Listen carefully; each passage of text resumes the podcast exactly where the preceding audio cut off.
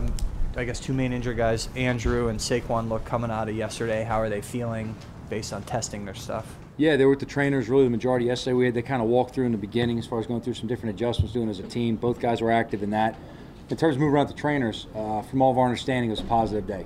You know, should lead into you know their opportunity to keep on progressing with the team. You know, the good thing is we have a little bit flex time. It's a Monday night game coming out of the bye. They're going to have the remainder of this week to work with us, early next week, and the way the schedule will flow, we'll have time to kind of build these guys up and then rest them. So we're optimistic about it. We'll see how it comes out of the bye. What happened with uh, Sam Beal? We saw him out here. It looked like he left, and obviously he got cut like later in the day. Did he get cut then? And what, what happened with him? Uh, we released him, you know, prior to the waiver wire being released.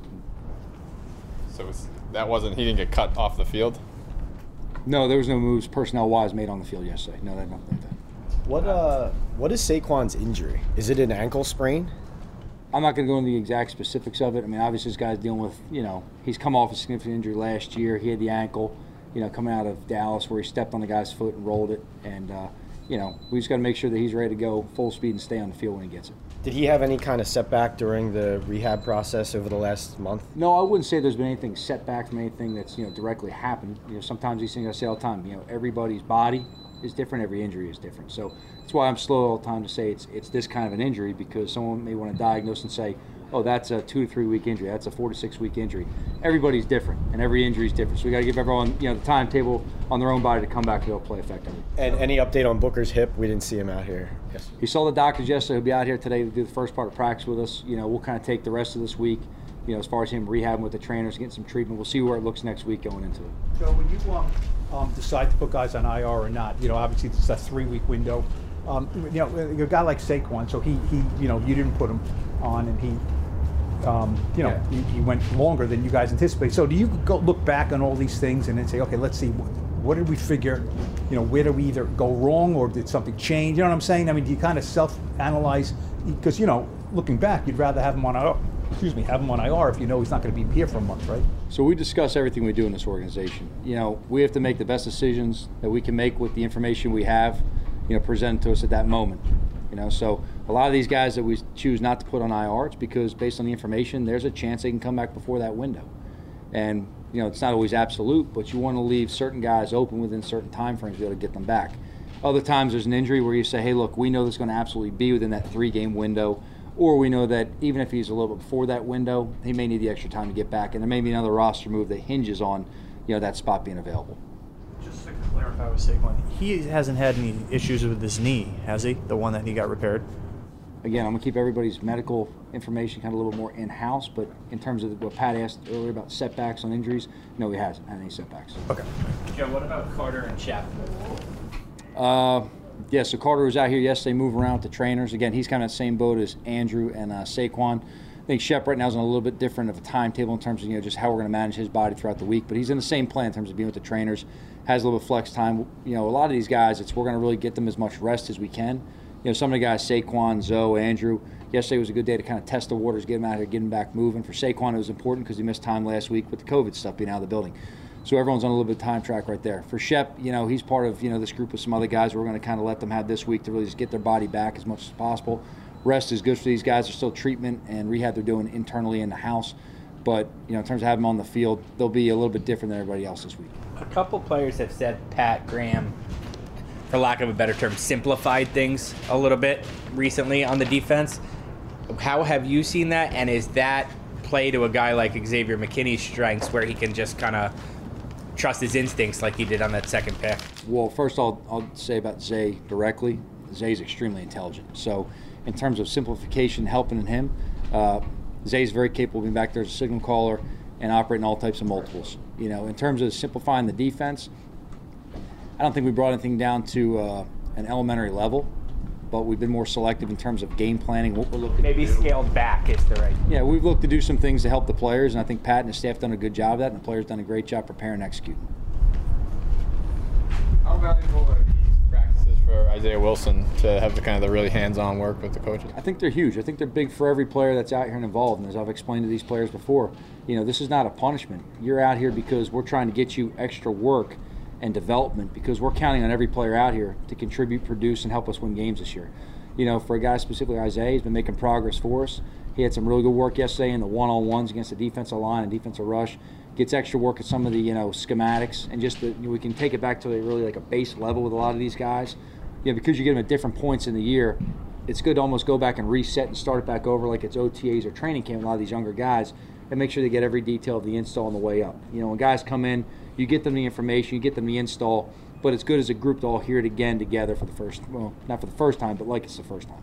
And where is he at? Is he a guy that could progress to helping you guys on Sundays this year, or is he more of a long-term projection? Well, I think we have long-term plans for this guy in terms of where we see this guy being able to help, you know, in the future. However, in terms of this year, he's made a lot of progress, and if the situation arises and the opportunity comes up, we're getting ready to go ahead and help us. Joe, uh, there was so much um, upheaval with the offensive line early in the season. You know, guys going down pretty much every week. Uh, now Andrew will come back at some point, uh, but I'm, I'm interested in the interior guys. You know, that looks like it's your group. You know, you've had that same starting group for a while now. Is that when you look at those three guys, are they, you know, are they good enough? And and and you know, the fact that you know they're going to be there. You know, can you kind of go into the second half and kind of game plan around them to their strengths and weaknesses, like you've been doing, and you know, because that's not the group that you thought would be there at the start of the year, obviously. Well, this is a league of change. There's always changes on the roster throughout the year, and that's on every team, not just us. We're not unique to that. And we've been able to acquire some linemen, you know, whether it's after the 53 cut and get some guys through different circumstances. And I really like the way those guys are working and coming together as a unit. I think Rob, Freddie, Flats, you know, Ben do a really good job working the offensive line and getting these guys moving. I think Jason and staff doing a good job in terms of playing to all of our players' strengths right now as a team and finding out, you know, you go through the spring and what you want to install, you go through training camp and what you want to have as a playbook. Then you get into the season, you really find out what your identity is going to be and how you play best as a team. I think we're playing our best ball and improving as a team going forward every week. We got to keep on doing. It's going to be important down the stretch.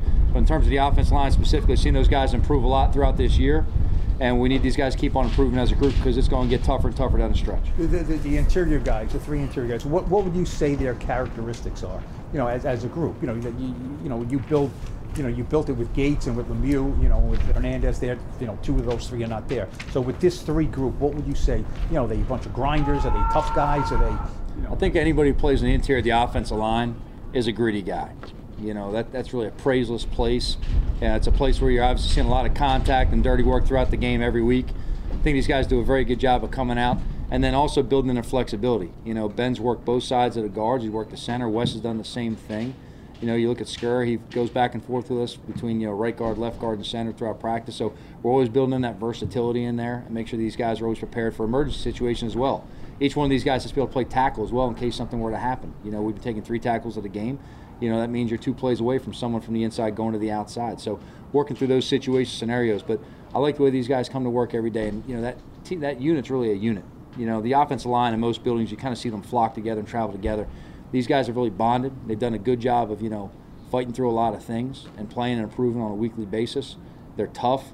You know, it's a smart group, and it's a group that you know we got to keep concentrating on getting better, like all of our players every week going on down. The goal is to have the best offensive line we can have at the end of the year. Sorry about that. Um, how how valuable, or I should say, how much growth have you seen from Aaron Robinson the last couple of weeks? I mean, he's a guy who, you know, spent months with the training staff essentially, uh, gets thrown right in and kind of has to feel his way through. But the last this yesterday, today, and really what you've been able to do, I would imagine you're, you're seeing where he is at as far as the progress he's shown compared to what you anticipated maybe back in May and June. Yeah, well, every rep he gains on defense or special teams through practice and games is very, very valuable for him because he hasn't had any yet, right? So, your first snaps being on Monday night in Arrowhead, that's not an easy situation for a rookie to step into and go ahead and just jump in. And we understand on the front end that it's not going to be perfect. And we have to make sure he understands that, look, we're not going to accept it not being perfect. We're going to coach you to get it right. However, we also understand where you're at as a player in your career. And it's about your development and progression as a player. So he got a lot better from week one to week two. We saw a lot of improvement just technique wise on the field. Uh, he looked good yesterday in practice, some of the one on one stuff. He's going to keep on improving, but, but I love the way this guy works. He's very intelligent, he's a good communicator, he's very tough, but he comes out, he's a very locked in and focused guy. He comes out and he works to get better every day, and you're going to see that continuously throughout his career. Uh, every year we see, uh, you know, throughout the league, guys get in trouble during the bye week. What's your message to your players? Yeah, we talked about this morning. Just make the right decisions. We talked about a few of the instances happened this year and last year around the league. You know, look, it's it's natural for a lot of guys to kind of let their hair down this time of year. You get a few days off, you step away from a stressful situation for a couple days, you kick back. You got to make sure that you put yourself in the right surroundings, you make the right decision. So we talk very openly with our players about making the right decision before they get out here. Again, today I'll remind them of the same thing. So it's good for guys to refresh physically, refresh mentally, come back, you know, ready to go. But within that time, you know, we're not exempt to consequences and we're not exempt from tragedy. So we have to understand that and make the right decisions.